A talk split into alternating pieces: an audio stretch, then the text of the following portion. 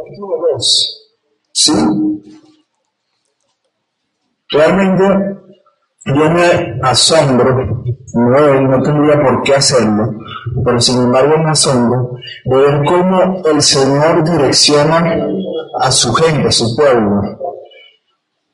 Yo desde el domingo pasado no había tenido comunicación con la hermana Joana, sin embargo, en el, en el crítico, la primera, la primera página tiene una anécdota que es muy relacionada con lo que es la prédica del día de hoy. No había hablado con la hermana Marisabel, sin embargo, lo que leyeron en Corinto tiene que ver con la prédica de hoy. Y decía, wow, Señor, ¿sabes que eras tú que quieres que se dé esta palabra? Y estuve orando y quise colocarle ese título, La fe que engaña al mundo. Estamos hablando, estamos en el mes donde estamos aprendiendo la palabra de Dios. Amén. Amén. Amén. Nada, ¿saben que Hay un límite, pero me siento solo. Amén. Amén. Esa es la actitud. Estoy tan triste. Quiero llorar por usted. Que están triste. ¿Quién está triste? Yo oro por usted. Está triste. ¿Por qué está triste? No, hermano, hay que estar contento. Hay que estar feliz. ¿Sabe por qué? Porque muchos durmieron y no despertaron. ¿Sabe por qué? Porque hay muchos que ahorita están pasando necesidad y usted está aquí recibiendo palabra de vida. Entonces, ¿por qué vamos a estar todos así? Es más, la Biblia puede que corta, son todos y media. No, no, mentira. Vamos a orar al Señor para que abra nuestro entendimiento, para que sea el que tome el control de todo. Amén. Oramos, Señor, en el nombre tuyo, Padre. Queremos pedirte, Señor, que seas tú tomando el control de todo, Señor. Que seas tú tomando el control de mis hermanos. Si alguno tiene algún problema, alguna dificultad, Señor, sé tú sacándose de su mente, de su corazón, y que su corazón, su mente, su espíritu puedan estar prestos a escuchar tu palabra, Señor. Y aquí, Señor, yo me coloco delante de ti como instrumento en tus manos, Señor, porque realmente yo no tengo nada que darle a ellos, Padre. Porque al igual que ellos, yo necesito de ti, Señor. Al igual que ellos, yo necesito que sea tu palabra que me moldee, al igual que yo necesito que sea tu palabra que me dé Padre. Así que sé tú, Señor, usándome y que en este momento, Señor, todos podamos glorificar tu nombre y salir edificados, Padre, para eh, nosotros ser instrumentos en tu mano en impactar a nuestra sociedad, porque ese es el resultado final, Señor, de nuestras vidas, Señor. Ser instrumento en tus manos para llamar a aquellas personas que están perdidas sin ti, Señor. Te damos gracias, Padre, por tu palabra que es bendita. Te alabamos, te bendecimos y glorificamos tu nombre en el nombre del Padre, del Hijo y del Espíritu Santo. Amén. Yo quiero tocar un, un, punto que se tocó el domingo pasado, que tiene que ver un poco con la prédica, que es los peliculeros. Ah, amiga Carla. La iglesia tiene peliculero. Para los que no estuvieron la semana pasada, la palabra peliculero fue una, un testimonio que portó el hermano. Va a referir a las personas que son casi cristianas. Y la iglesia realmente existen personas que son casi cristianas, que son las llamadas convencidas. Están convencidas de que viene Cristo a morir por nosotros, están convencidas de que realmente resucitó, pero no dan el paso final para tener una convicción y no se convierte a la palabra. Entonces, de ahí donde nace la fe que engaña al mundo, porque lamentablemente, hermano, Estamos viviendo una época donde existen infinidades de iglesias que predican la palabra, pero no están siendo direccionadas por el Espíritu Santo y en vez de edificar, lo que hacen es destruir a las personas. Hay iglesias que solamente se encargan de predicar, por decir algo, prosperidad Prosperidad, prosperidad, prosperidad, sí, porque la prosperidad, la prosperidad, yo no estoy diciendo que la prosperidad sea mala, ojo, no me malinterpreten, pero no, la prosperidad no, se basa, eh, eh, no es un reflejo de la bendición de Dios en tu vida realmente. Es simplemente algo pasajero, porque si Dios te bendice y te pasa con bajo, ¿qué va a pasar con tu vida? Dios no existe porque se quitó lo que te había dado. No. Es allí donde entra en el engaño de la fe, en donde tú estás colocando la fe donde nosotros estamos apuntando a la hora de decir yo tengo fe. A eso yo quiero ir, por eso vamos al libro de Santiago, capítulo 2, versículo del 14 al 18.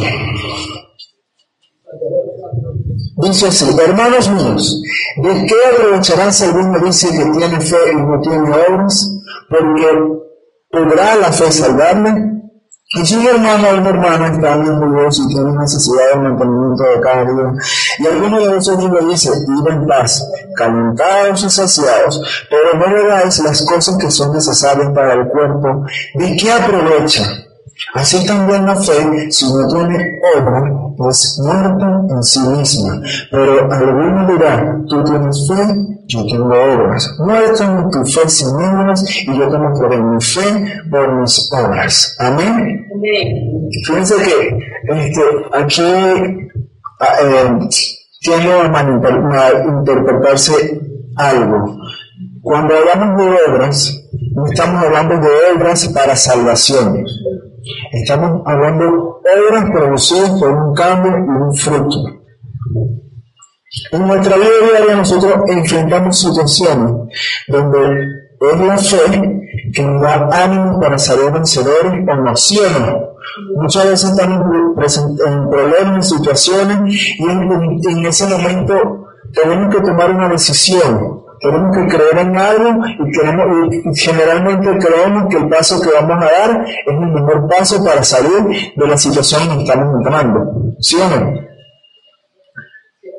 Es decir, el creer se convierte en una prioridad humana. Para los, diariamente nosotros tenemos que creer en algo o en alguien.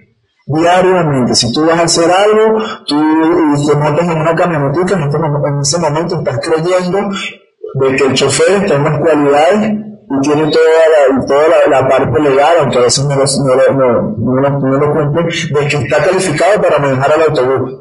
¿Sí o no? Entonces estás creyendo en esa persona. Te montas en el metro, estás creyendo que el metro está eh, trabajando para que todo su sistema sea óptimo para prestar un servicio, estás creyendo. ¿Sí o no? En casi todos los aspectos tú estás creyendo. Entras en una panadería y estás creyendo que todo lo que se hizo en el parque, tú te estás llevando a tu casa, fue legal. ¿Sí o no? Es, es, un creer. Todo el mundo tú crees en algo. Todo el mundo tú crees en algo. Es decir, eso es una prioridad humana, creer. Amén. Eso, así me gusta. Activo. Lo que yo creo es lo que determinará mi futuro, ¿sí? Lo que tú crees de ti mismo.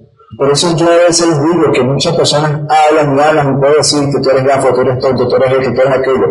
Si tú le crees a esa persona, obviamente va a afectar tu emoción, va a, afectar tu nivel psicológico. Pero si tú estás seguro de quién eres tú, por más que yo te insista de que tú eres, tú eres, tú eres, tú eres, tú eres, tú estás seguro de que no eres. Es decir, lo que tú estás creyendo de ti mismo, o en quien tú estás confiando, va a determinar tu futuro.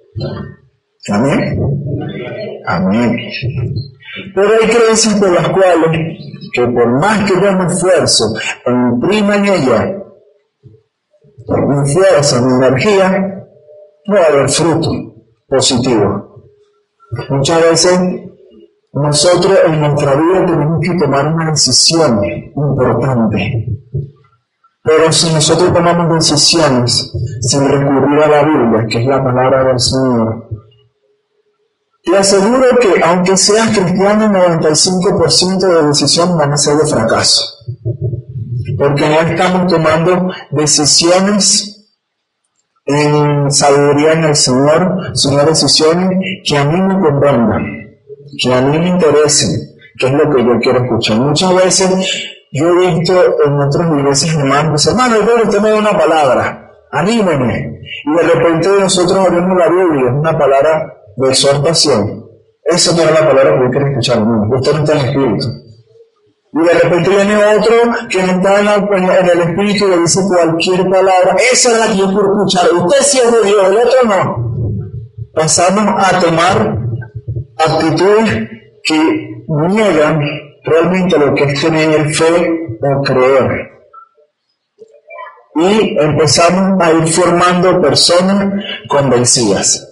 Convencidas de que Cristo murió, convencidas de que sí hay una salvación, hay una eternidad, y aún personas que saben que existe la gracia, la gracia del Señor. Muchos usan la gracia del Señor como una salida o como eh, una opción para hacer lo que Dios quiere, porque al fin y al cabo no tengo que hacer obras para ser salvo. Déjenme decirles algo, tienen razón, no tienen que hacer obras para ser salvo, pero sí después de un arrepentimiento tiene que haber un cambio. Ajá, esa parte no la dicen.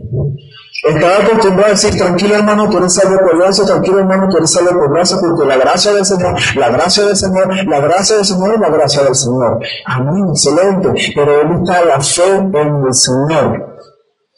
Yo puedo decir que yo creo en Dios, pero yo, una cosa es decir que yo creo en Dios y otra cosa es hacer lo que Dios quiere que yo haga. Son dos cosas muy diferentes. Porque nosotros salimos a la calle y tú, puedes conseguir eh, 70 personas y 65 te van a decir, yo creo en Dios, yo creo en Dios, yo creo en Dios. Pregúntale qué hacen ellos para obedecer a Dios. Es que no tengo tiempo, ¿sabes? Yo estoy en la universidad de 7 a 5 y salgo a trabajar en la noche, llego cansado, el sábado estoy haciendo tarea, el domingo estoy súper cansado, no tengo tiempo para el Señor. No tengo tiempo. Pero dicen que creen en Dios, ¿sí o no? ¿Algunos de ustedes conocen así? ¿O es casualidad que yo estoy diciendo cosas que realmente no son ciertas? No, por lo menos nosotros hay una persona que dice que cree en Dios. Inclusive, lee la palabra de Dios, pero no hay realmente un fruto que muestre que está siendo direccionado por el Señor. nosotros aquí en la comunidad Queremos que usted use las herramientas adecuadas, en este caso la Biblia, para que pueda impactar tu vida.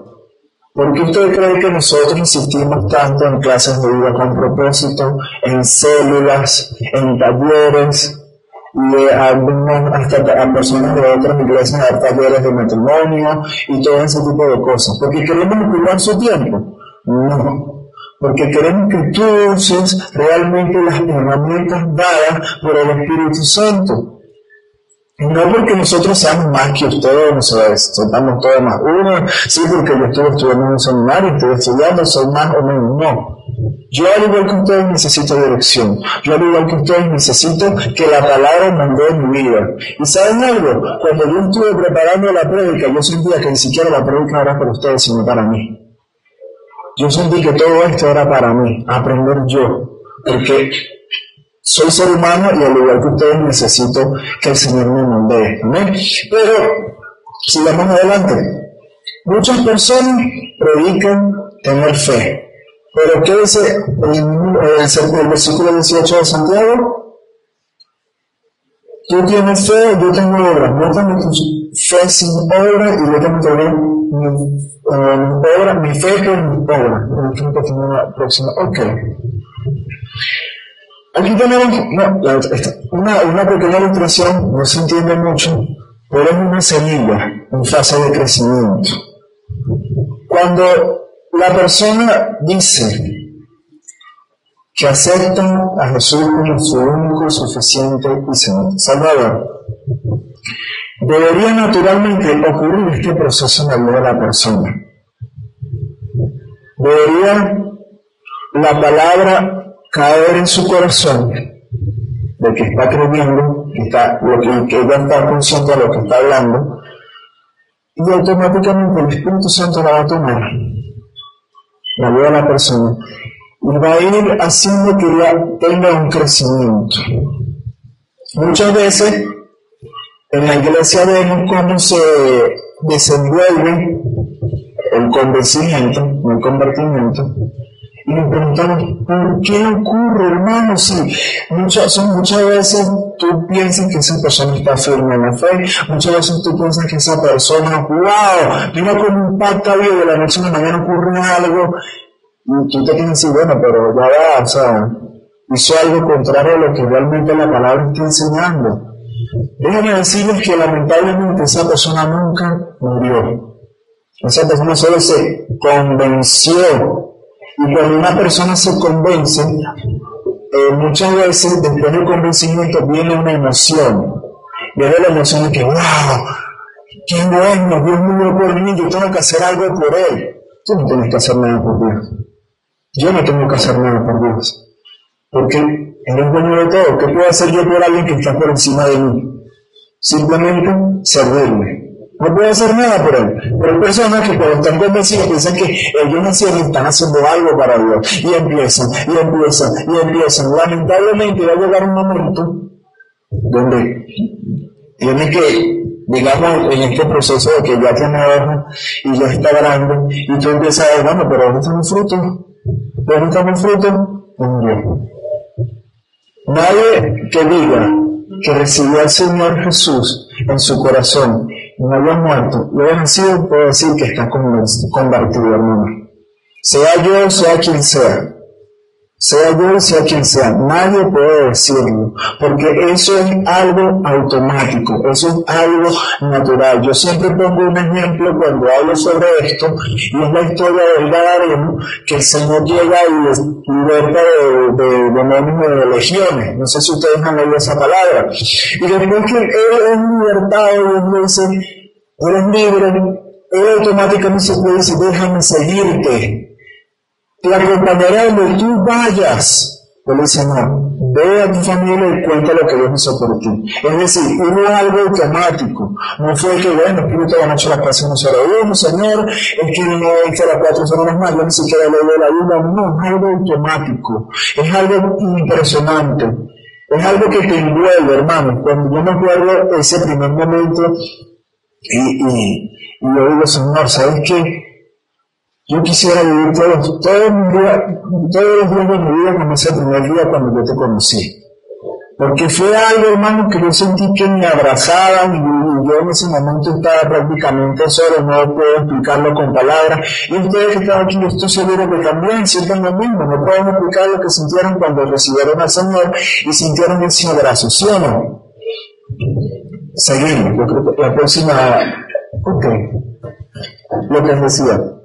No hay vida cristiana sin fruto. Es imposible, imposible, imposible, imposible que usted diga, soy cristiano y no salga el fruto del Espíritu Santo en su vida.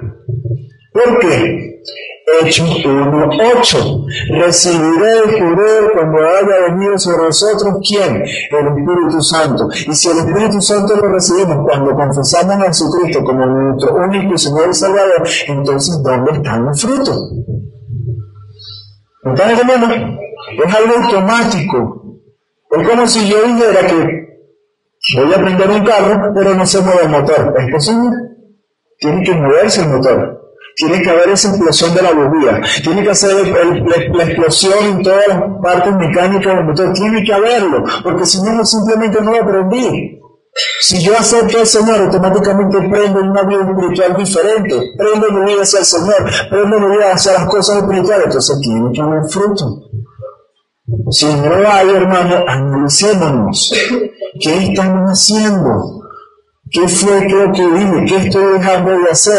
¿Qué el Señor está hablando en mi vida y no lo he puesto en práctica? Porque muchas veces a nosotros nos encanta escuchar prédica. Y estamos aquí en la iglesia y llegamos a nuestra casa y ponemos enlaces y después vamos al internet y buscamos prédica de no sé quién, prédica no sé quién, prédica no sé qué más. Pero ¿de qué te sirve escuchar prédica si no colocas en práctica lo que el Señor está hablando contigo? Porque a mí me ha pasado de que he escuchado prédicas y solamente un versículo ha retumbado mi mente durante toda una semana. Y ni siquiera toda la prédica completa, solamente un solo versículo. Entonces imagínate, si un solo versículo es capaz de impactar mi vida, wow, ese poco de prédica, bueno, imagínate, eres un hombre súper transformado. No hay la cantidad, hermano, lo que te va a garantizar a ti que vas a ser un buen cristiano, sino cómo tú estás dirigiendo, digiriendo, mejor dicho, cuando estás comiendo la palabra del Señor. Yo una vez eh, hablaba con un amigo y él me decía, no, y estoy haciendo esto, y estoy haciendo esto, y todos los días leo la palabra de Dios. Y yo hermano, te voy a enseñar algo. No es cómo lo comes, sino cómo lo masticas. Es muy diferente, no es lo mismo tú atragantarse que tú comer poco a poco y sentir la textura de lo que estás comiendo. En este caso hablando de la palabra de Dios. Si tú estás comiendo poco a poco, pero todo lo que estás comiendo lo estás asimilando, déjame decirte que estás comiendo como estás siendo fuerte. Pero si tú haces todo rápido, sí, quiero, yo quiero, yo quiero, yo quiero, yo quiero, yo quiero, yo quiero, estás siendo un convencido, un convertido. Porque el convertido no busca en tener o ser más, sino lo poco, hacerlo bien, diligente. Así como la palabra de los talentos, tratar de multiplicarlo, no esconderlo. Una sola cosa, no importa. Un solo versículo al día, no importa. Tenemos eh, ahorita todavía está el reto de leer la Biblia en 40 duraciones. ¿Cuántos versículos hay? Son cinco capítulos que van por ahí bastante diario, pero no, es un libro completo que tú tienes que leer diario y no son paso a paso, paso a paso. Así es que nosotros tenemos que empezar a ir con el Señor y eso te va a garantizar de que tu vida cristiana va a ser una vida llena de frutos. Amén. La próxima foto, por favor. Una de las características de las personas convencidas es que hay situaciones, momentos donde tienen que tomar una decisión para el Señor. Y pregunta, ¿qué debo hacer? El Señor me está pidiendo de que yo deje de decir algo la mentira. Es que me gusta tanto mentir.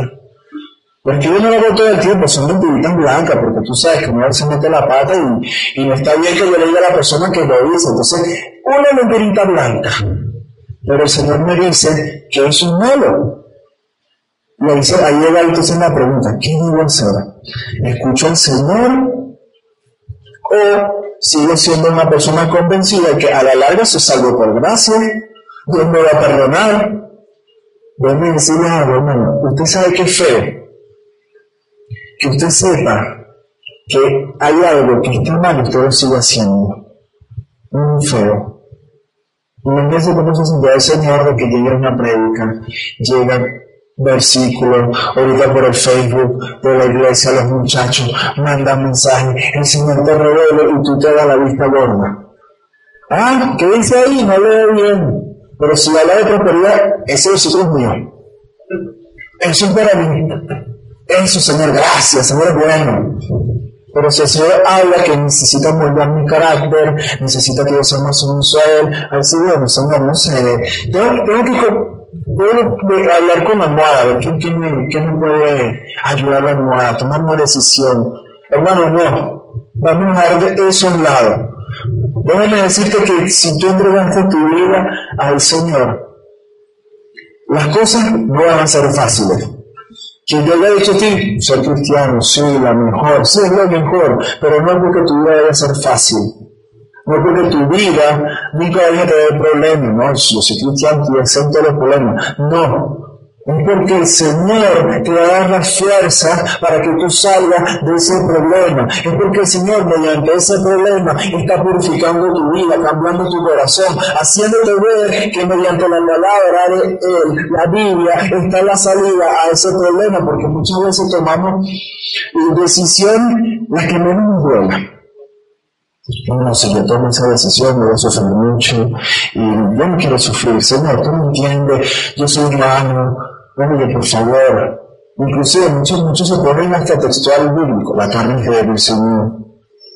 Sí, la carne es débil, pero también la palabra dice, diga el débil fuerte soy. Pero nosotros nos gusta recordar solo lo que nos conviene. Solo eso, Señor, ay, la carne es débil. Hermano, el Señor te está llamando a que tú abras los ojos a lo que realmente Él quiere darte. No queremos seguir viendo iglesias llenas con corazones vacíos. Realmente a mí me conmovió muchísimo cuando yo visité a Barranca y vi esas cuatro iglesias.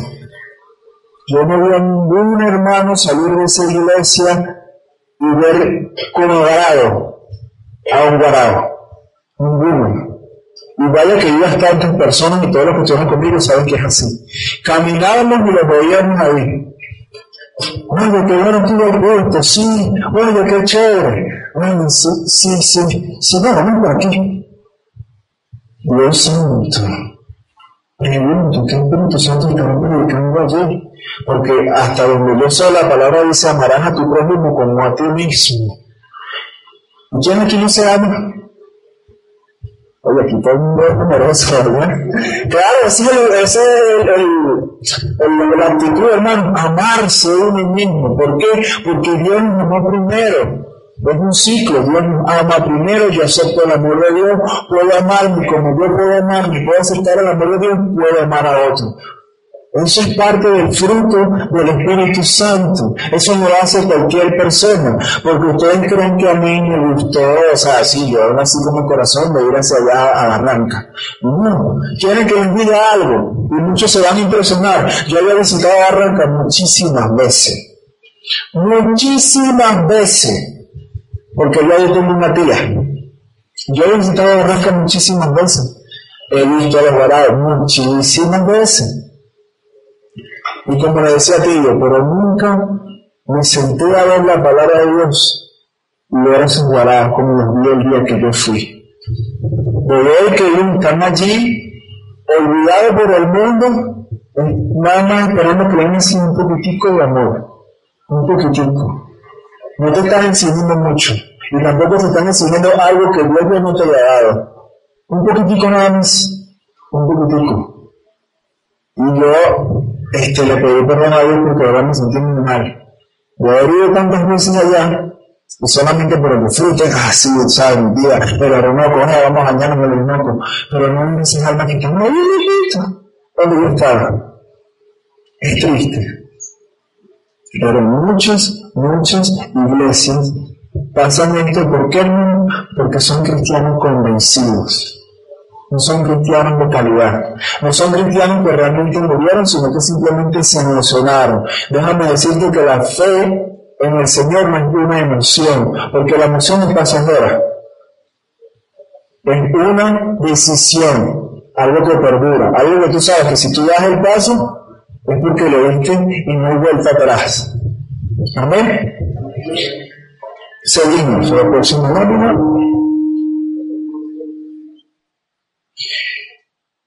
Otra, ok. Dios cuando cambia tu vida, la cambia para siempre, hermano. Grance esto. Grance esto. Dios cuando cambia tu vida, cambia para siempre. Cuando una persona nace de nuevo, se convierte realmente al Evangelio, su vida nueva es, no que dice la palabra, que aquí es nacido de Cristo, nueva criatura es. Es decir, hay un nuevo nacimiento. Y yo quiero enseñarles algo a ustedes que yo enseñé en un celular no hace mucho.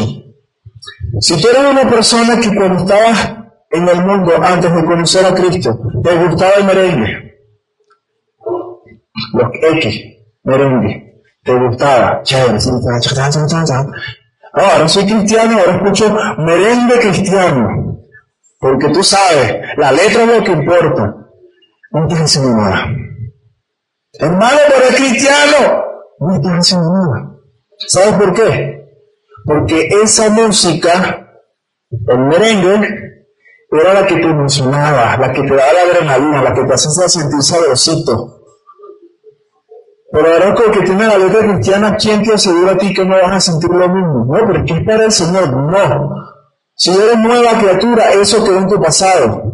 Si eres nueva criatura, aunque la letra cambie, eso no te edifica. Estás volviendo a mirar atrás.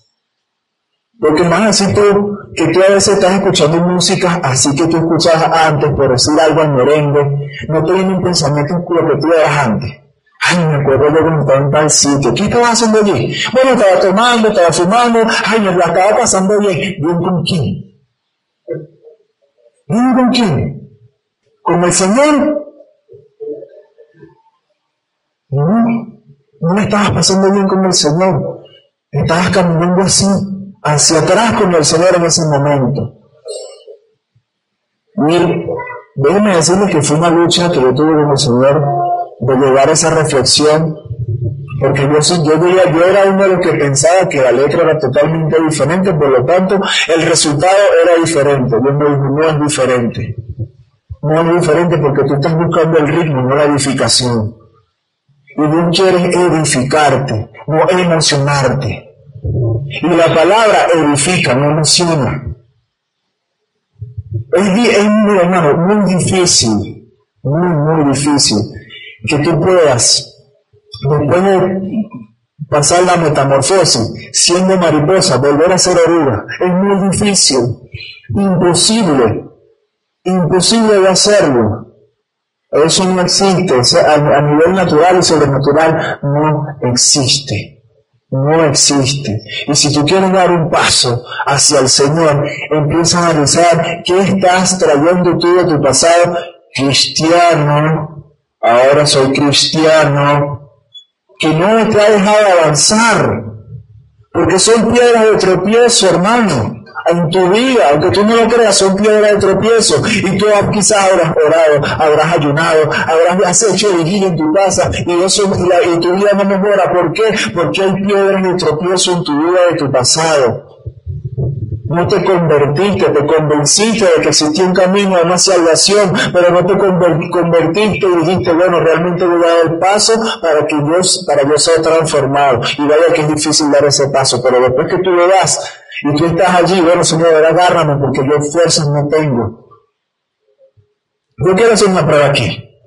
Quiero llamar a William o Walter. Ven acá. Los veo. Porque están ahí casi dormidos. Oiga, yo quiero que te me hagas un favor. Tú que eres el más fuerte del mundo. Agarra la, la, amplificador y levántala. Una pequeña demostración. Eso. Seguro que te toca muy fácil. ok. Aquí tenemos una persona convencida, no me estoy contigo, ojo. Una persona, levántalo, levántalo, eso, levántalo. Ah, así, levántalo. Bueno, así como no se llama. Así, así, eso. Bueno, así. Ahí tenemos una persona convencida. No, no, ahí está, mira. Es lo que pasa con una persona convencida. Yo tengo la fuerza. Yo puedo. Pero ¿qué va pasando con el tiempo? Se va bajando, se va bajando, hasta que llega un punto que tranquila, no, descansa. ya, listo, no puedo más. ¿Y los frutos de este hermano? ¿Dónde están? Si hace rato yo lo vi con la, la aquí arriba. No hay fruto, hermano, porque no hay cimiento. No hay fruto porque la fuerza no es de humano, es espiritual. Pero ¿qué pasa Agarra la vuelta. Agarra la vuelta. Si yo confío en el Señor, bueno, eso, ponemos ahí. ¿Ah? ¿Qué pasa si yo confío en el Señor? No es la fuerza de Walter, es la del Señor. Nunca los frutos van a desaparecer, aunque como seres humanos pequeños, nunca van a salir de nuestra vida. ¿Saben por qué? Porque Él está cimentado en su propia fuerza. Él está cimentado en el Señor. Y es el Señor que va a llevar sus cargas. Y es el Señor que va a tocar su vida. Y es el Señor que va a hacer que Él en su mano dé fruto. Amén. Se va a seguir durmiendo. Amén. Yo quiero leer Gálatas, capítulo 5, versículo 24. Vamos a leer Gálatas, 5, 24. Dice así la palabra del Señor. Si vivimos por el Espíritu, andemos también por qué? Por el Espíritu. ¿Sí? Gálatas 5, 24. Y el 25, eh, 25, perdón. El 24 dice, pero los que son de Cristo han crucificado la carne con sus pasiones y deseos. Si vivimos por el Espíritu, andamos también por el Espíritu. En pocas palabras, si yo acepto al Señor como mi único y suficiente Salvador, hermano, haga lo que haga, Dios va a tomar el control de mi vida. Haga lo que haga, por más que yo me resista, es el Señor que va a tomar el control de mi vida porque yo estoy haciendo de verdad, de corazón. Y voy a crucificar todas mis pasiones. Voy a crucificar mi viejo hombre. Y no estoy escuchando merengue disfrazado, porque es cristiano. Porque sabes, ¿no? Cristo, ahí dice Cristo, Cristo, sí, Cristo. Pero ¿qué está haciendo eso en tu vida? Y así como, es un pequeño ejemplo, pero así como hacen muchas otras cosas más habrán en nuestra vida disfrazada de que no es, que es para Cristo. Está ahí haciéndote retroceder cada vez más y más y más y más.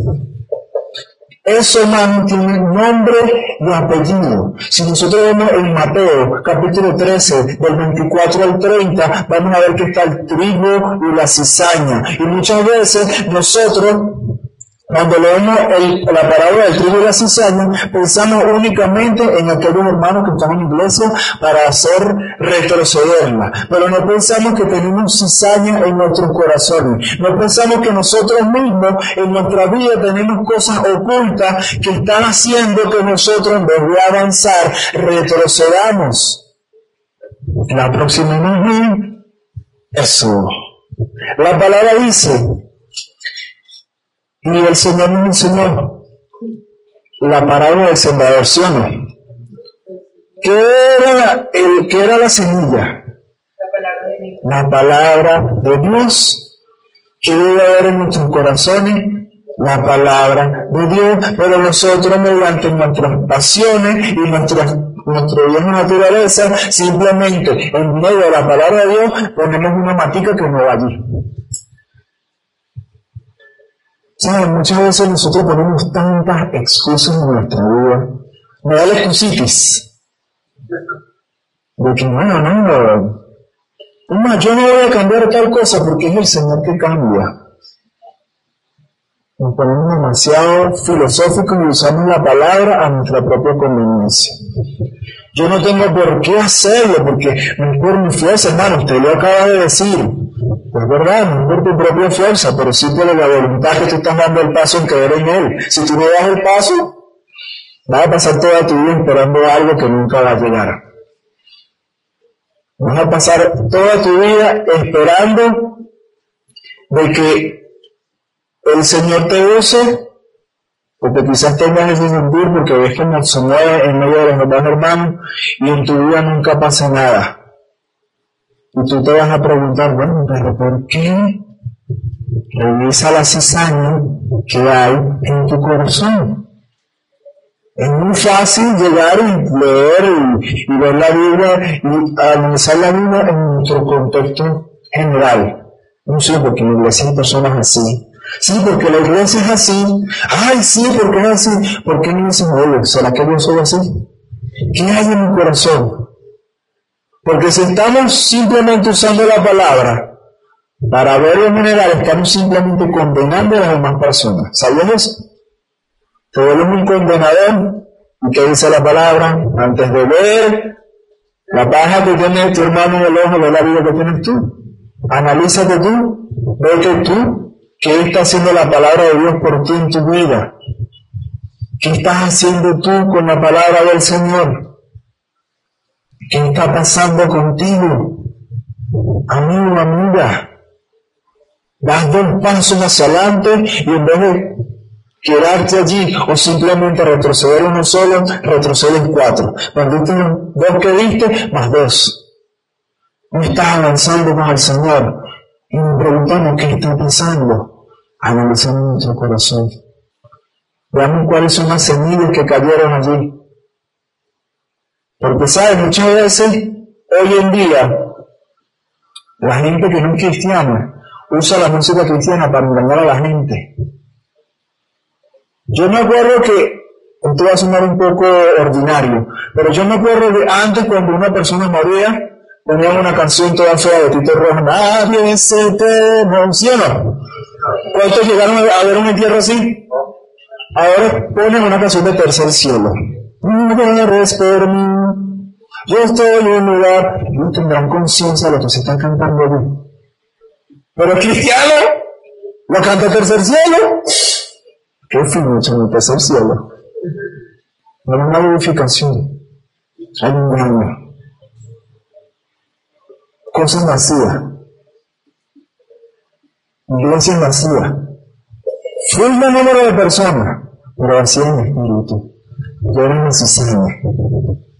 No hay ese, ese fruto del espíritu. Y tú te preguntas, ¿por qué? Fácil, son convencidos, no convertidos. ¿Es triste, hermano? Sí, es triste. Pero la palabra del Señor tiene que ser esa semilla, hermano, que tú anheles en tu corazón. ¿Qué es lo que hace el agricultor? Prepara el terreno antes de echar la semilla, ¿sí o no? Cuando nosotros recibimos al Señor Jesús como nuestro único Salvador, ¿qué hacemos como agricultores? Preparar nuestro corazón, sacar lo que no necesita estar allí para que esa palabra pueda crecer. No llenarla más de monte, porque no va a crecer. Va a caer. Acordémonos de la palabra del, del sembrador, va a caer, pero no va a dar fruto. Y aquí estamos hablando, hermano, de los frutos del Espíritu Santo, que son necesarios en nuestra vida. ¿Por qué? Porque queremos aparentar que somos cristianos. No, porque eso se tiene que dar de forma natural. Cuando una semilla muere, naturalmente crece. Y cuando naturalmente crece, naturalmente da fruto. Eso no lo puede parar nadie. Nadie puede parar eso. Eso es algo natural. Amén. La próxima imagen, por favor. Tenemos dos imágenes, agua y la Biblia como espada. Yo quise darle secuencia a lo que hemos ido oyendo en los últimos tres domingos, para que el día de hoy tuviese el impacto que, Dios quiere que tenga en su vida. Se nos habló de la espada, que es una palabra del Señor, ¿sí o no? ¿Qué es lo que usa el agricultor para sacar la cizaña y la maleza? Una cosa de machete, ¿sí o no? Ahí está espada. Hay que sacar, hermano. Hay que sacar del corazón todo lo que no pertenece al Señor. Todo. ¿Te va a doler? Sí. Te va a doler. Si te duele, lo estás sacando. Si no te duele, no lo sacaste. Pero hermano, ¿por qué usted dice eso? Porque si te duele, lo sacaste de raíz. Si no lo sacaste de raíz, no te va a doler. Y después con el tiempo vuelve a crecer vuelve a crecer. Y no hay fruto, porque la cizaña ahoga al trigo. Hay agua. ¿Qué hace el agua con las plantas? Hace crecer, vivifica. ¿Sí o no? ¿Qué fue lo que vimos Jesús en el pozo de la Samaritana? En Juan 4:14, más nunca tendría sed. Entonces, si yo tomo la Biblia como mi espada para sacar la cizaña y tomo la Biblia como mi fuente de agua, siempre voy a tener vida. Y si tengo vida en el Espíritu, voy a tener qué? Fruto. Y son frutos que van a mostrar tu fe. Y no son, y, no son este, fe muerta, sino fe viva, con vida. Es algo que si usted se pone a ver, no va a encontrar nunca en la Biblia, nunca va a encontrar en la Biblia una persona que tuvo fe en el Señor, pero nunca dio el paso y fue salvo. Pero es así. Siempre la persona da un paso de fe, un paso de diferencia y siempre el Señor ahí es cuando lo tomaba. ¿Quieren un ejemplo? Moisés. ¿Qué tuvo que hacer Moisés para poder libertar el pueblo de Israel, aun cuando ya él estaba nombrado para hacer eso? Pasar un proceso, dar el paso de fe Así como vimos el convencido el convertido, él pensaba con su fuerza le iba a sacar al pueblo porque yo soy el elegido. Yo, no eres tú. Inclusive la Biblia nos enseña que ni siquiera fue el que tomó la iniciativa de decir, bueno Señor, ¿sabes qué? Tengo 40 años por aquí, creo que metí la pata, necesito tu ayuda. No, fue el Señor que tuvo que llamar su atención. Casi lo obligó. ¿No? Pero él tenía llamado. Sí, él tenía llamado. Y estaba convencido de que tenía llamado. Pero no estaba convertido, que era el poder de Dios que iba a lograr al pueblo.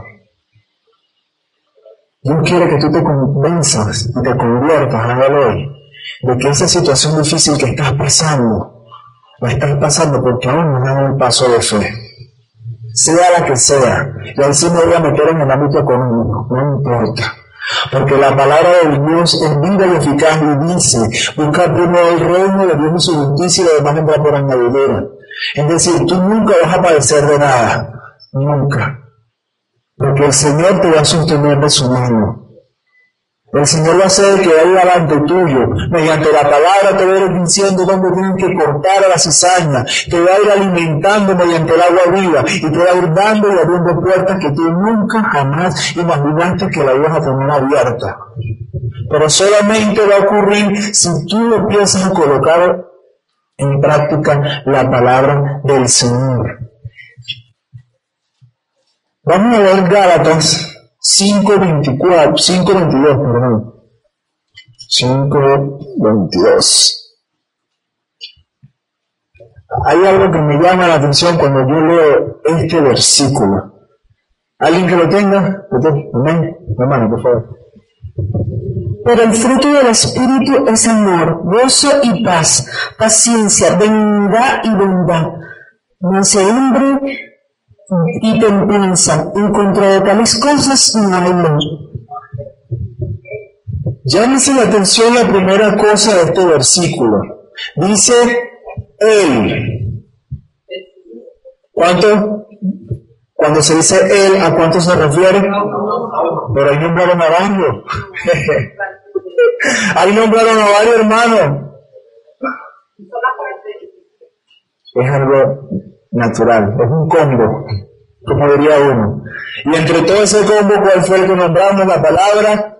Fe, amor, paz, mansedumbre, templanza, toda una serie de cualidades, toda una serie de cosas que el Señor agrega en tu vida por simplemente recibir el Espíritu Santo.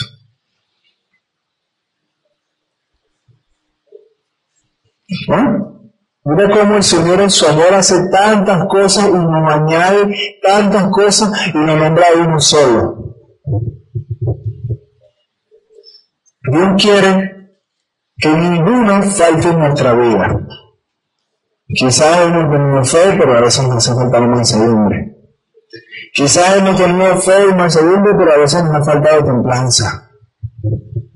A veces nos ha faltado una, nos ha faltado dos, no sé. El Señor ahí te reta a que tú te analices y veas cuál está faltando en tu vida. Y yo te aseguro que Él te va a decir por qué está faltando en tu vida. Pero es cuestión de decisión, hermano. Es cuestión de tú creer de que esta palabra es viva y eficaz. La última imagen. Hagámonos esta pregunta. ¿Qué refleja tu vida como cristiano? Porque si simplemente vamos a estudiar la palabra del Señor, porque es chévere, porque es la palabra del Señor, porque bueno, es lo que hacen los domingos en la iglesia y no tengo más para, para hacer. No. Tiene que haber un impacto. Tu vida tiene que ser un impacto. Tu vida tiene que ser el reflejo de Él. A mí me encanta Pablo porque Pablo, cuando él hablaba todas las cosas que hacía, él no decía, porque yo, Pablo, tuve fuerzas necesarias para ir a predicar. Yo, Pablo, tuve las fuerzas necesarias para dejar de hacer lo que hacía. Hay un versículo que me encanta de Pablo cuando dice, yo, Pablo, por eso Señor. Por eso. Eso sea, no tengo mi, única libertad es hacer lo que Él me diga. Mi única libertad, preso en el Señor. Estamos nosotros convirtiéndonos preso en el Señor o preso de nuestras propias decisiones y deseos. ¿Qué estamos haciendo con nuestra vida cristiana? ¿Qué estamos haciendo con la palabra del Señor? ¿La estoy usando para cambiar mi vida, para reflejar al Señor? ¿O la estoy usando para yo ser lo que yo quiero ser y no lo que el Señor me pide que sea? Ahora vamos a ir concluyendo Romanos 10, 17 que dice.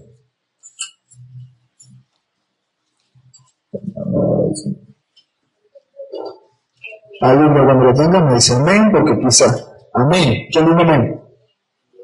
Amén. Romanos 10, 17. Así que la fe es por el oír y el oír por la palabra de Dios. Amén. La fe viene por el oír y el oír de qué? De la palabra del Señor. Entonces, ¿qué es lo que estamos escuchando de la palabra en nuestra vida?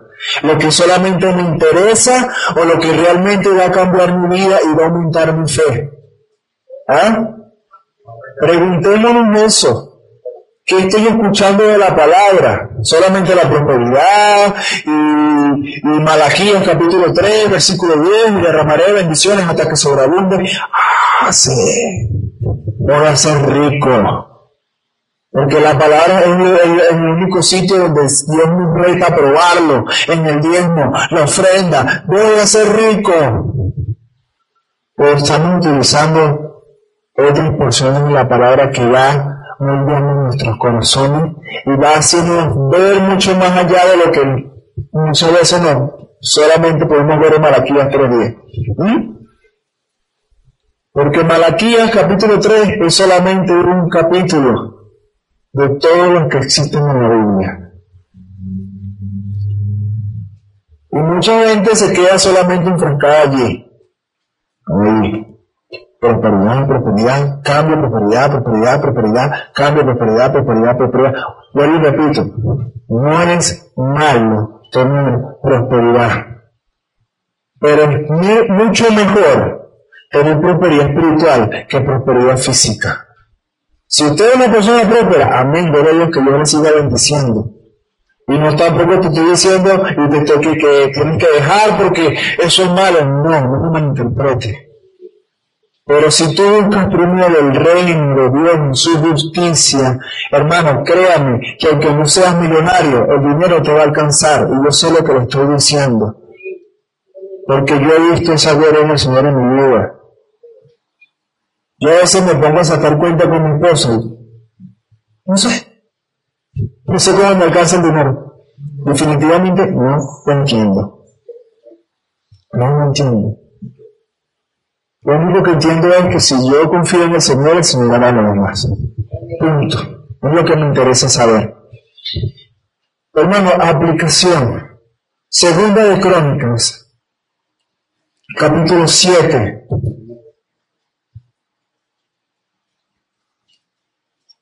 Versículo 14.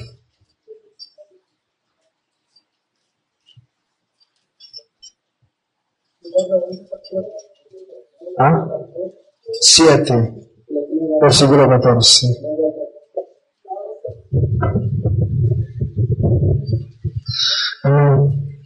Si se humillara mi pueblo sobre el cual es invocado, y buscaron mi rostro, y se convirtieron en sus malos caminos, entonces yo oiré en los cielos, y perdonaré su pecado, y sanaré su tierra. Es simple, pero complicado. Si se humillare mi pueblo en el cual mi nombre es invocado. Es decir, si nosotros queremos dejar a un lado nuestro egocentrismo, si nosotros queremos dejar a un lado todos nuestros, nuestros placeres y colocarlos en primer lugar a Dios en nuestra vida, que Él dice que va a hacer por nosotros. No solamente dice que va a escuchar nuestra oración, sino que va a sanar nuestra tierra. ¿No suena parecido si buscar primero el reino de Dios y su justicia, todo lo demás se añadido? Es la misma palabra. Dios te pide una sola cosa, hermano. Seguirlo. Que, que tu vida y tu fe pueda mostrar su fruto. Porque al fin y al cabo, si uno de nosotros llegara a meter la pata, por decirlo así legalmente y creyamente, no van a decir, ese hermano hizo tal cosa, van a decir, mira ese cristiano, generalizan, Cristo, Cristo es el que se ve perjudicado por cada una de nuestras acciones. La comunidad de la gracia, si yo hago algo malo afuera, es la que se va a ver eh, afectada por una actitud no así del hermano Abraham hizo tal cosa, ese hermano no está viviendo lo que está predicando, no, van a decir esos cristianos, esa iglesia, es el reflejo de nosotros, de nuestras vidas, entonces necesariamente tiene que haber una fe con una, con un fruto real del Espíritu Santo. No, sigamos llenando el montón de, iglesias y de gente que dicen que son cristianas, pero su vida realmente son insípidas. Somos sal luz. Ajá, ¿de quién estás alumbrando tú? Si tú ni siquiera sabes para dónde estás caminando. Soy sal, ajá, tú mismo eres insípido, no amas, no das vida, no haces nada. ¿Qué hace la sal? Hace una diferencia. ¿Qué hacemos nosotros cuando estamos cocinando? Damos un pequeño toque de sal y automáticamente la comida cambia, ¿sí o no? ¿No les ha pasado? Uy, eso simple, un poquito de sal. Y ya la comida cambió por completo. El milagro de la sal. Bueno, eso tenemos que hacer nosotros en el mundo. Tenemos que reflejarlo mediante oír. ¿Y el oír de qué? La palabra la palabra y cuando hablo oír no es lo que estamos haciendo ahorita, que bueno, están allí sentados y están escuchando lo que yo estoy hablando, no, oír y analizar, y oír y poner en práctica, oír y aunque la palabra me duele en mi corazón y Dios me está pidiendo algo, algo totalmente diferente a lo que yo estoy haciendo, hacerlo, porque entonces no hay gloria para Él. No hay gloria. Y la gloria de, quién es, de nosotros. Siempre va a ser de Él. ¿Por qué? Porque Él siempre va a utilizar tu vida en un donde tú no conoces para glorificarse. Amén. Por eso es que la palabra se diga al débil, fuerte, soy. No voy a decir débil, fuerte, soy más fuerte. No, débil. ¿Por qué el débil? Porque el débil en su momento de debilidad es cuando Dios lo usa. Y no es que tú te sientas fuerte. Porque déjenme decirles algo. Yo no es que sea la eminencia en música, pero yo tengo conocimiento en música. Y me encanta la música. Adoro la música. Adoro la oración. Me encanta, me fascina. Pero Dios no me está usando allí por qué porque yo me siento fuerte ahí. Yo siento que sé lo que estoy haciendo. Pero que tal en un área donde yo no sé. Mm, ahí me toca depender 100% de Él. Entonces allí es donde Él se va a glorificar. Allí es donde yo tengo que trabajar con mi fe y mostrar los frutos del Espíritu Santo. Allí es donde realmente yo digo, Señor, me estoy humillando de ti. Estoy dejando que tú sanes mi tierra. Amén. Te invito, hermano, por favor, colócate de pie.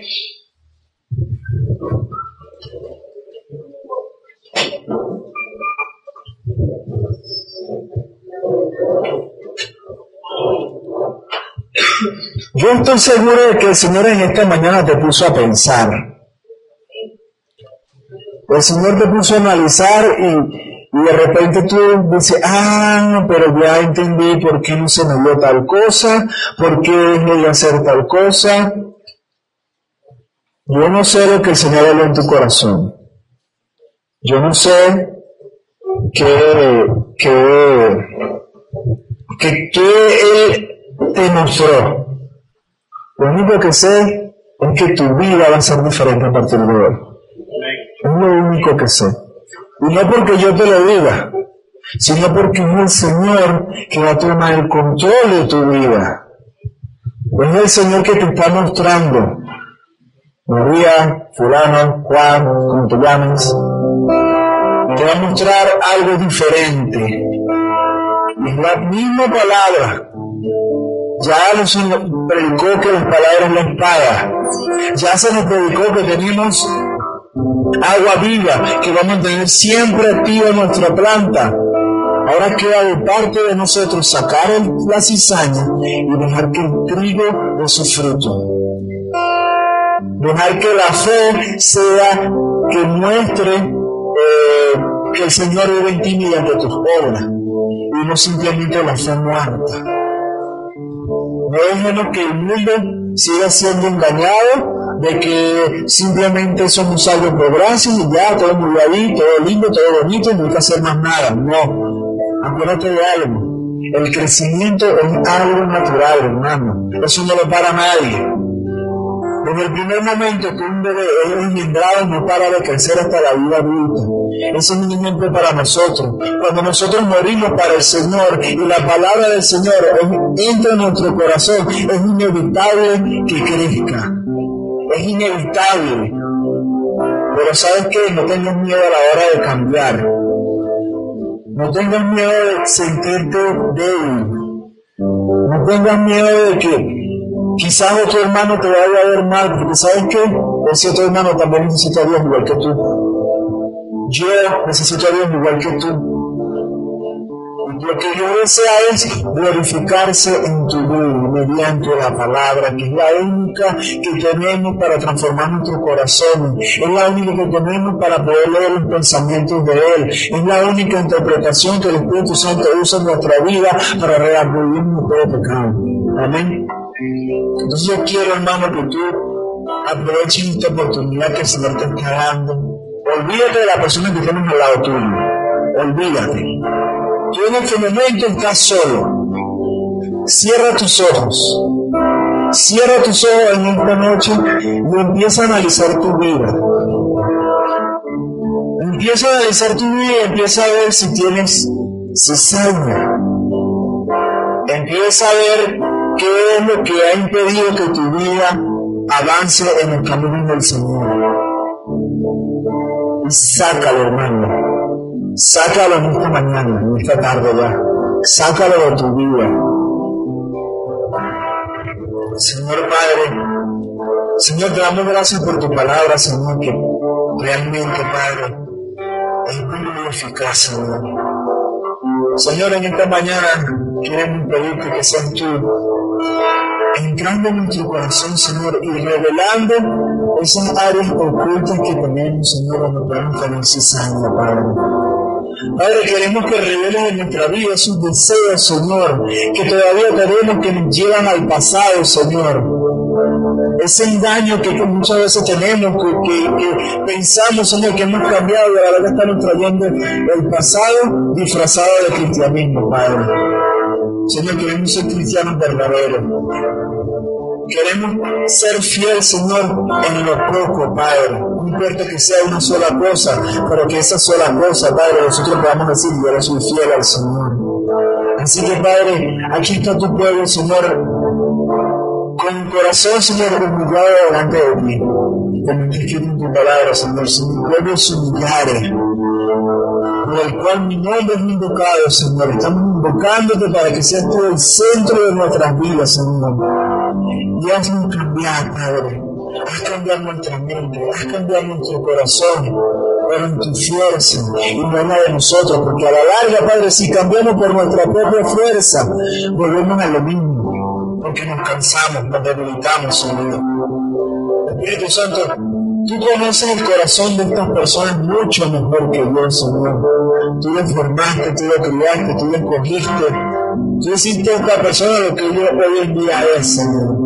Así que te pido, Padre, que seas tú durante la semana cambiando corazones, cambiando vidas, Señor. Que esta semana, cada oportunidad que se nos presente, podamos ver que podemos usar la palabra tuya como espada para arrancar lo que no te pertenece en nuestras vidas y usar el agua de la palabra como agua viva, Señor, para alimentar, para, para aumentar nuestra fe, para agarrar fuerza, darnos aliento y poder caminar en tus caminos, Señor. Señor, aquí hay personas que quizás están pasando momentos difíciles, Padre. Están quebrantados, Señor, porque quizás no pueden más y quizás le da hasta pena, Señor, hablar con mi hermano cuáles son sus necesidades, cuáles son sus problemas. Pero tú eres Señor. Tú conoces cada uno de los problemas que nosotros enfrentamos día con día, Padre, porque no hay nada que ocurra debajo del cielo y encima del cielo, Señor, que tú no conozcas, Padre. Y tú conoces, Señor, este problema. Tú conoces, Señor, esta debilidad, Padre. Tú conoces, Señor, lo que aflige nuestros corazones, Señor. Así que te pido, Padre, en esta mañana, sé tú avivando, Señor. Sé tú en este momento entrando en nuestro corazón como agua viva. Sé tú, Señor, entrando en nuestra vida y dándole seguridad que al final, Señor, tiene la victoria asegurada porque tú estás al frente caminando por él, Señor. En este momento toca, Padre, toca cada corazón, Señor. Y que a partir de nuestra vida pueda reflejarte a ti, Señor que nuestros frutos sean frutos que te representen. Y a pesar de que nuestro pie tropiece, tú vas a estar allí para levantarme, porque tu palabra dice que el caer es del hombre, más levantar es tuyo, Señor. Te glorificamos por eso, Padre. Te exaltamos, Señor. Te bendecimos, Padre. Honramos tu nombre, Señor, que sobre todo nombre, que este momento, Señor, sea un momento santo de adoración para ti, Padre, que este momento sea un momento de edificación para nuestras vidas, que sea tú soplando el Espíritu Santo en nuestros corazones y que nosotros veamos ahora la vida de un momento, de, un modo diferente, Señor, que ahora nosotros veamos, Padre, de que no tenemos que temer a nada, porque eres tú, Señor, que estás caminando delante de nosotros, abriendo nuestras puertas, cerrando las que no nos convienen Señor. Te damos gracias por eso, Señor. Gracias, Padre. Gracias, Señor, porque bendito es tu nombre, Señor. Bendito es tú, Señor. Te glorificamos, te exaltamos, Señor, te bendecimos. Y si aquí hay alguien por primera vez que dice, oye, ¿sabes qué? Yo no sabía que todo eso puede ocurrir después de aceptar a Jesucristo. Yo quiero ver mi vida cambiar, yo quiero ver mi vida que dé frutos diferentes, porque ya lo he intentado todo y realmente no ha pasado absolutamente nada. Hermano, el Señor hoy quiere ofrecerte la oportunidad de que le abra tu vida y sea Él dirigiendo cada uno de tus pasos. Si aquí hay alguien que nunca recibió a Jesucristo por primera vez y quiere recibirlo hoy, hermano, yo quiero que tú levantes tu mano en este momento. ¿Hay alguien aquí que quiere recibir a Jesús por primera vez? El Señor solamente te pide tu corazón. No tengas miedo a los demás, porque Él es el que va a hacer la diferencia en tu vida. Es Él que va a cambiarte. Es Él el que va a moldearte. No es el hombre con la fuerza, con la sabiduría humana. No es el hombre, es Él que va a hacer la diferencia. ¿Hay alguien que quiere recibir a Jesucristo por primera vez en su corazón? No tengo pena, hermano, porque todos estamos con los ojos cerrados orando. Es tu momento de recibirlo, es tu momento de estar con Él. Aquí hay alguien que quiere recibir esa oración. Amén. Entonces, repite después de mí, Señor Jesús, en este momento quiero aceptarte como mi único y suficiente Salvador. A pesar de que no entiendo muchas cosas de tu palabra, sé que tú me vas a guiar por caminos seguros. Amén. Padre, gracias por esas manos, Señor. Te pido que seas tú cuidando a estas personas que hoy te aceptaron como único y suficiente Salvador, Padre. Dirígela, Señor, que ellos puedan ver la vida de una manera diferente. Sé tú tomándola de las manos, Señor. Sé tú, Padre, haciendo la diferencia en su vida, Señor. Te pido que esta semana es una semana llena de bendiciones para mis hermanos, Señor. Que esas puertas que estaban cerradas, Señor, se abran. Que esa respuesta que estaba esperando, Señor, venga a llegar, Padre, y sobre todo que sea tu palabra, Señor, la que esté edificando nuestra vida, que sea tu palabra, Señor, la que esté cambiando nuestros corazones, Señor, porque eres tú, Padre, quien salva, limpia y liberta. Y como está escrito en tu palabra, Señor, recibiremos poder cuando haya venido sobre nosotros el Espíritu Santo y en este momento lo hemos recibido y ahora tenemos poder para soportar al maligno, tenemos poder para dar paso firme en tu, en tu palabra, Señor. Tenemos poder, Señor, de ir e impactar a la sociedad, Señor, mostrando frutos dignos del Espíritu Santo, teniendo fe, teniendo mansedumbre, teniendo amor hacia nuestro prójimo, Padre. Te alabamos, te bendecimos, glorificamos tu nombre, Señor, en el nombre del Padre, del Hijo, del Espíritu Santo. Amén. Gracias a Dios. Hermano, denle un fuerte aplauso al Señor. Denle un fuerte aplauso a Dios. Amén. No, más duro, más duro. Eso, más duro.